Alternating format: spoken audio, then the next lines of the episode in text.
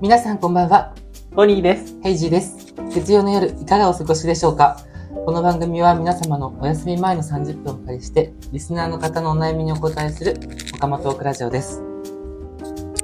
さあ、お兄さん、はーい。今週も始まりました。始まりました。ちゃおちゃおなんかこれさ、日本撮りしててね、ね、前回あなすいたまがせん。私がしくじってね。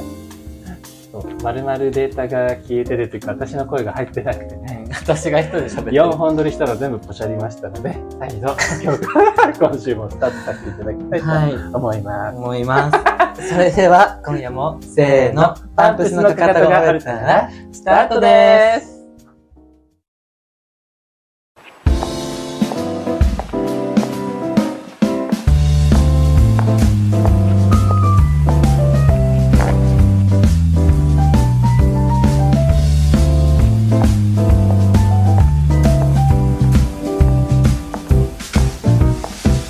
パンプスのかかとが取れたなら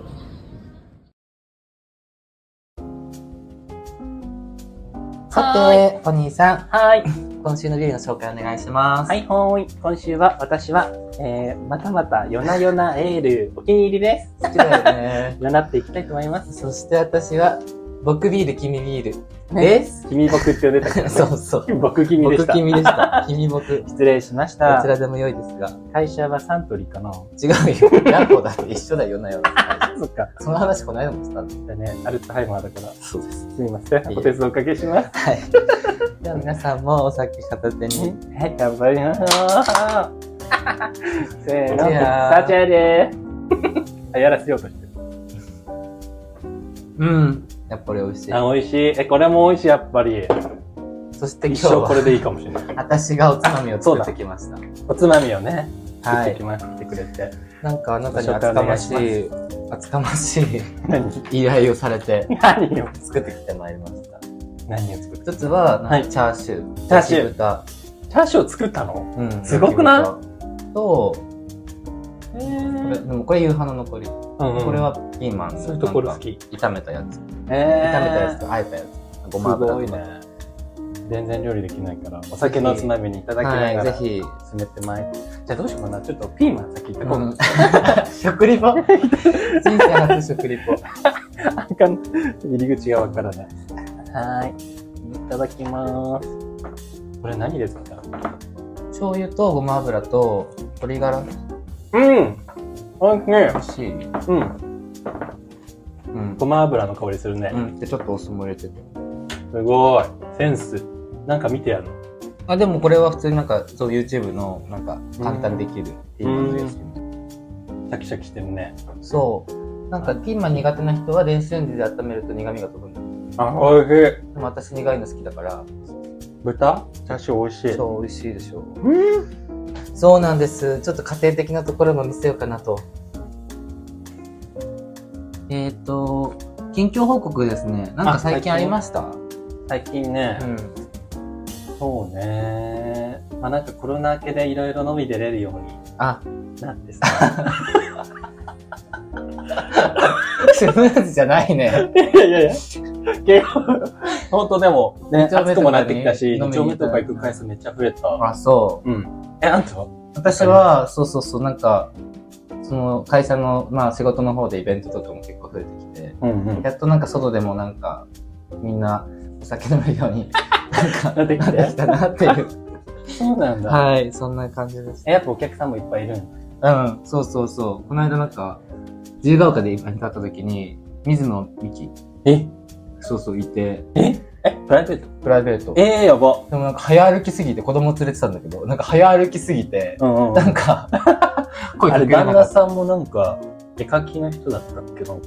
た。え、なんデかザイナーさん番組プロデュース、あ、デザイナーの人はカメラマンとかじゃなかったっけだっけなんかでもいろいろやってる人だよね、うん確か。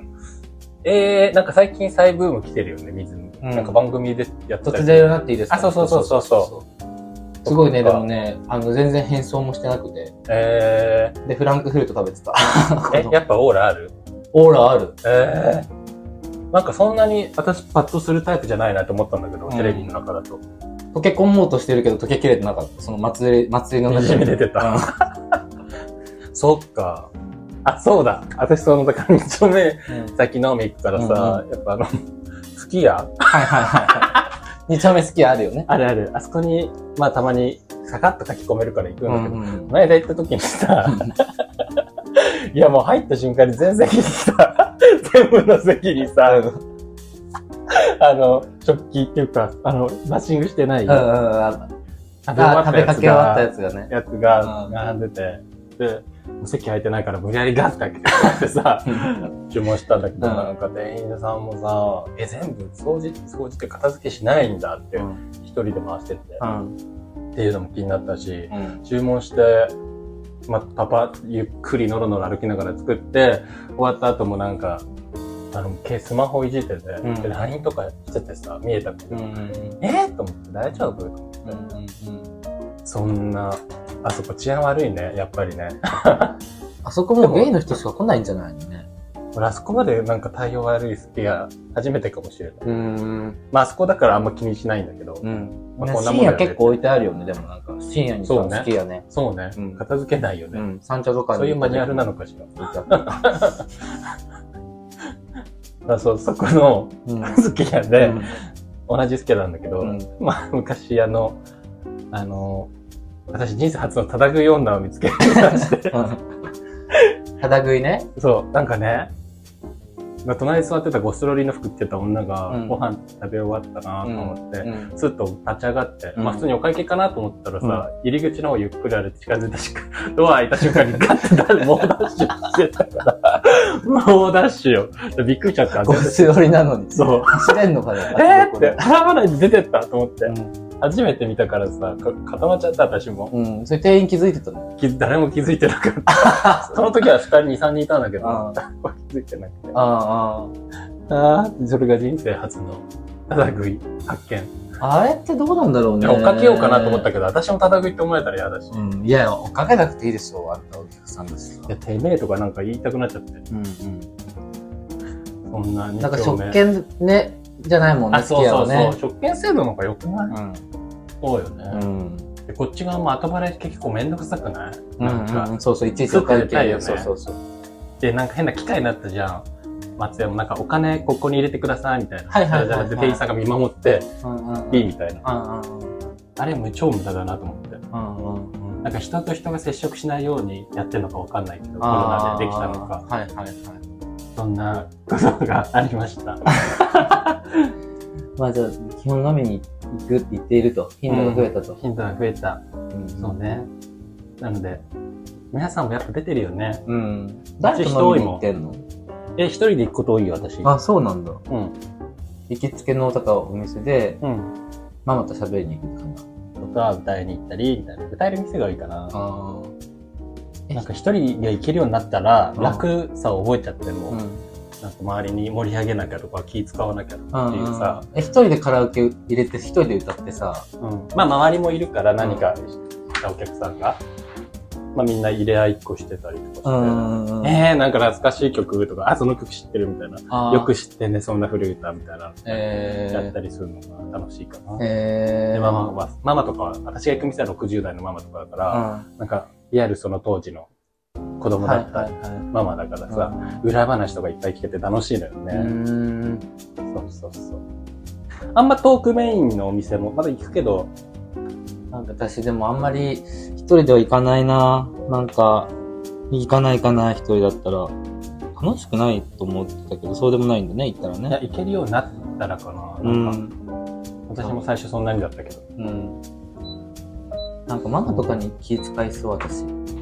あ意外と。あ、こう話しかけてくれてるとうかん。そうそうそうまあ、え、あんた何型 A 型だよ。まあ、その話題に触れ、なんかこう、あ合わせなきゃとか、んあこういう質問してあげた方がいいなとか、大変。あーなんか疲れる。なんかみ友達と行って友達と飲んでる方ああ、が好きですけど。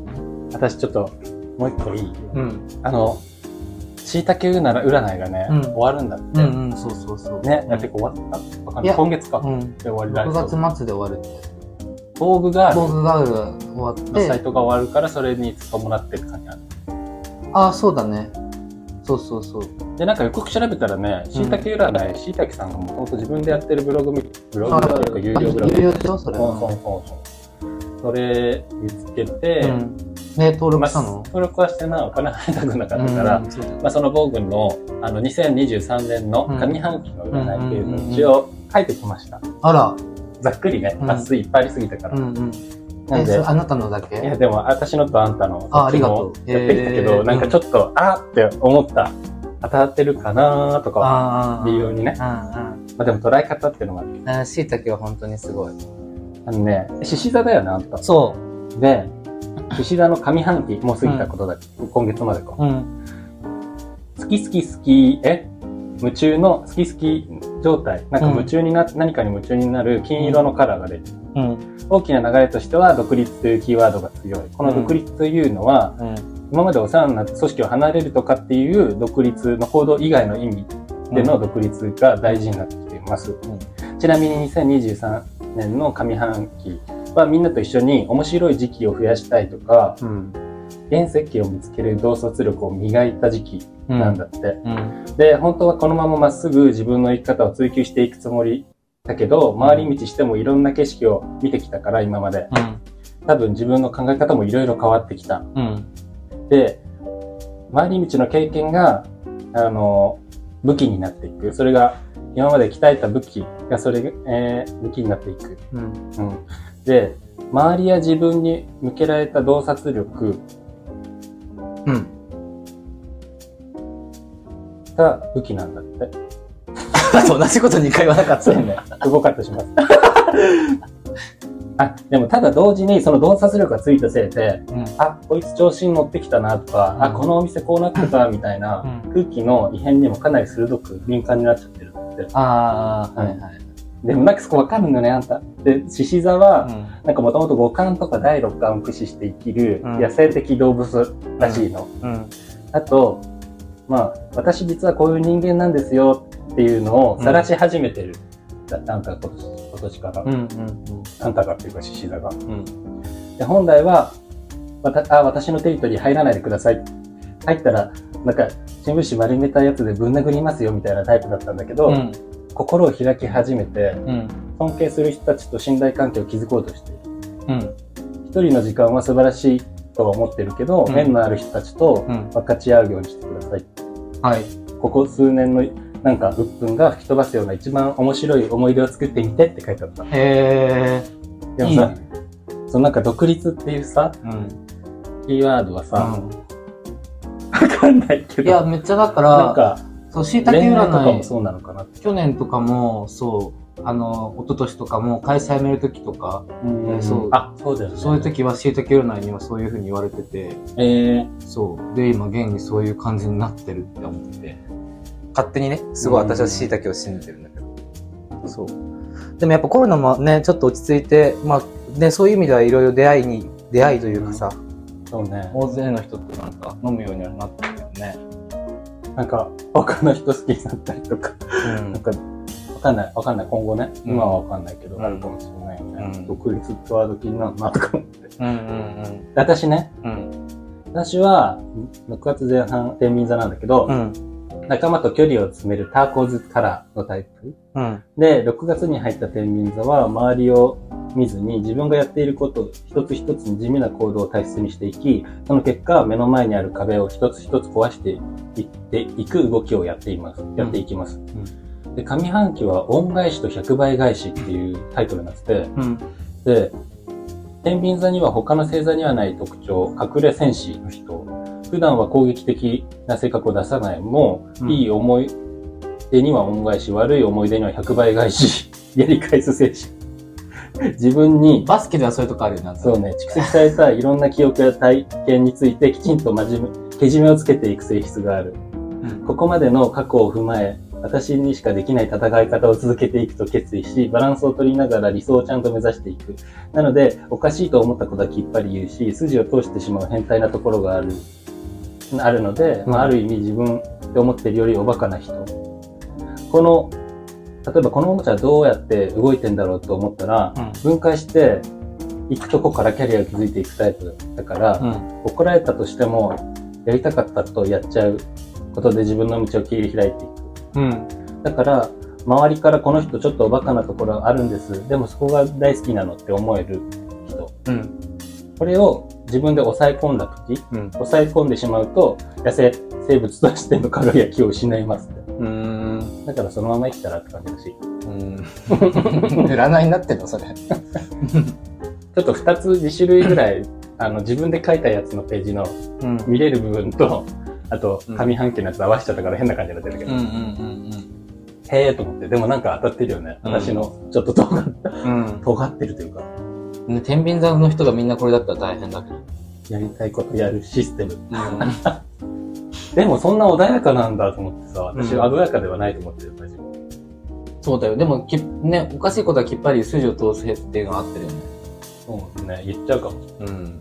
だから嫌われるときは 嫌われるけど。うん。こんな占いでしたけど、他の星座もね、もちろんたくさん、12星座だっけうん載ってるのでね、うん皆さんも見てください。再解きされる前 に。そうですね。 出すね。ぜひ、参考にしていただいて。はい。はい。じゃあ今日のお悩みをはい。聞きたいなーなんて思います。はい。じゃあ、どうしよう。私が読み上げようどう。しようかなお悩みの前に。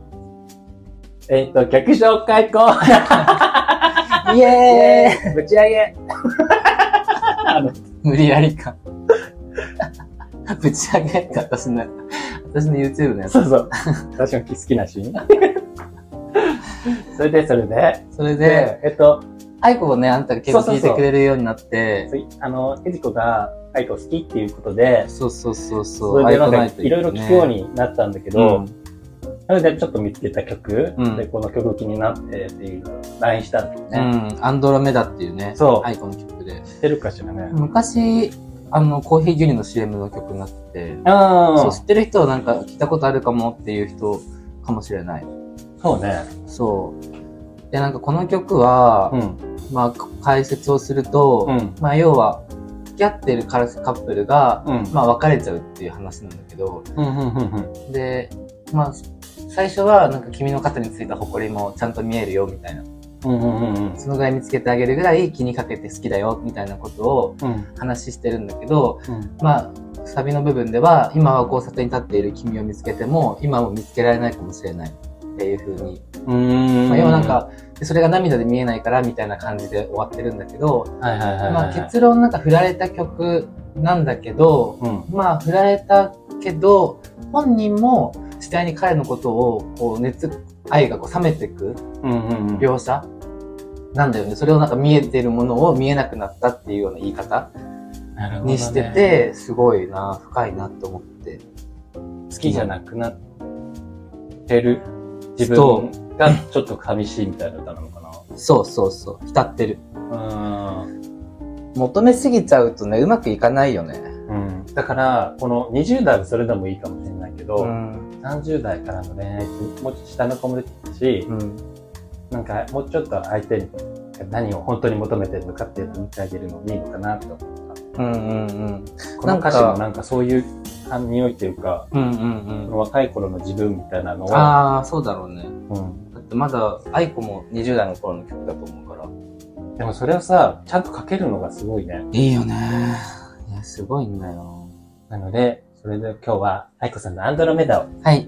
聞聞いいてていいたただだききままししょょう。2003年の8月のヒットソングです。どうぞ。 「ああど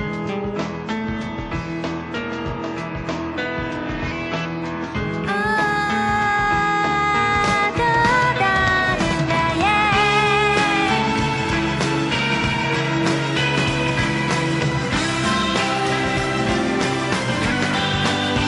い」「なお5年向こうの星も」「肩についた小さな埃も」「すぐに見つけてあげるよ」子供は少し学んだ時には心の奥さえも見えてしまうもんだからここは熱くなってたまに悲しくもなったああ別の光最近うすらぼやけてきたな交差点で君が立っていてももう今は見つけられないかもしれない君の優しい流れる茶色い髪にもつかないこの涙に霞んでさらに見えなくなるすべて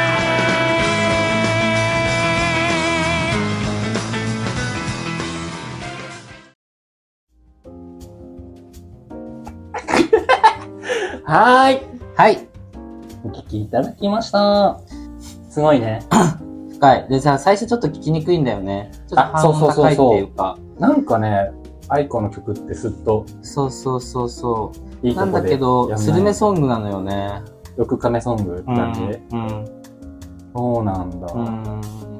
そう、皆さんも一回じゃああんまりこの曲の良さに気づかないと思うんですけど、うん。まあ、どんどんと、あの、10回ぐらい聞くと、グリコのハカマフェオレだっってて。そうそうそう、の曲だね。素敵な曲でした。うん。大好きです。そしたら、今日のお悩みコーナー。そうです。ね。はい。えーっと、お手紙届いてます。読ませていただきます。はい。ペンネーム、恋するなまこさん。ボイス生クさん。はい。こんばんは。こんばんは。パンオレが再開してくれて、本当に嬉しい です。あの、俺、パンプスのかかとが折れたらパンオレ。あ俺ね、略してくれてあ略して。すごい嬉しい。もう少し投稿頻度増やしてくれると嬉しいです。はい。はい。さて、頼りになるお二人に私の悩みを相談させてください。はい。私は東京在住の28歳のサラリーマンゲイです。うん。悩みというのが同じ職場の先輩を好きになってしまったことです。うんうんうん彼は34歳の仕事がバリバリできる先輩です。うん出会った頃は、ただ仕事についていくだけで必死だったので、うん。優しい上司として特にそういった感情はありませんでした。うんしかし感情、えー仕事が慣れてくると、うん自分に余裕ができ、周りを俯瞰できるようになりました。うん。そしたら彼の仕事ぶりや気遣いに気づき、次第に尊敬から好きに変わっていきました。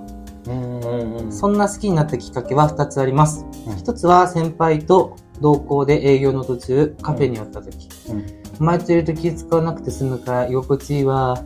ぶっちゃけ話さなくても気まずくないし、お前もそうやろ笑って言ってくれたことです。 そんなこと普通言いますかね言わないね。面倒見いい先輩ですが、そんなこと言われちゃうと期待しちゃいます。うん。で、2つ目は、職場大人数での3次会くらいの飲み会の時です。うん。狭いカラオケルームで隣になり、お互い酔っ払っていたのですが、彼は僕の手を恋人つなぎで握ってきました。え僕も酔っ払ってたので、何気なく手を離さないまま彼に身を任せていました。うんうん。その時の時間や感覚がとても新鮮で愛おしくて、勝手に恋が始まる予感を感じていました。もちろん酔っ払っていたので、特にそのことに触れることもな く、普通に仕事をする日々でしたが、てんてんてん。うん。 笑っ、笑笑ってあげないでください。ません。すいません。真剣に聞きますね。うん真剣に聞きますね。彼がそうのんけなのかゲイなのかわからないですがひょっとしたらありなのかもと思ってしまっていますうん。彼と付き合いたいと思ってますがこれからどうアプローチしたらよいでしょうか二人のご意見お願いします長文失礼いたしました お体ご自愛くだ さいほんと長文だったね。 ね力えありが嬉しいねこうやってね投稿してくれてそうねそうねそうんねんすごい真剣じゃん。うんいやー、いやでもありじゃないありじゃないっていうかなんか、向こうもこうなんじゃないかな。あえ、そうくないーわそかんんなないい手やつなぐうん酔っ払ってスキンシップ的な一部もあるのかなと思って、なんかちょっと、かなんていうのその大会系のひ、わかんないよ。察するにあー大会系の人とかってさ、結構こう体の触れ合いとか多かったりするじゃん。で、そのまま大人になってって、知らんけど。まあね。 でも、茶化してるのかな茶化してるわけでもないもんね。うん。なんか、ゲイっぽい子をうん。わざとなんか手つないでみたり、バックハグしてみたりみたいな。あー、うん。そうういういじりじゃないん。うっん。てこと。なんかでも本当っぽいね。二人っきりでの時って感じだもん飲み会だから、あ、そう周そりうな。かったの大かな人数、よじゃあ三飲み会、カラオケルームだから、3次会くらいの飲み会だからみんないたんじゃない職場大人数での。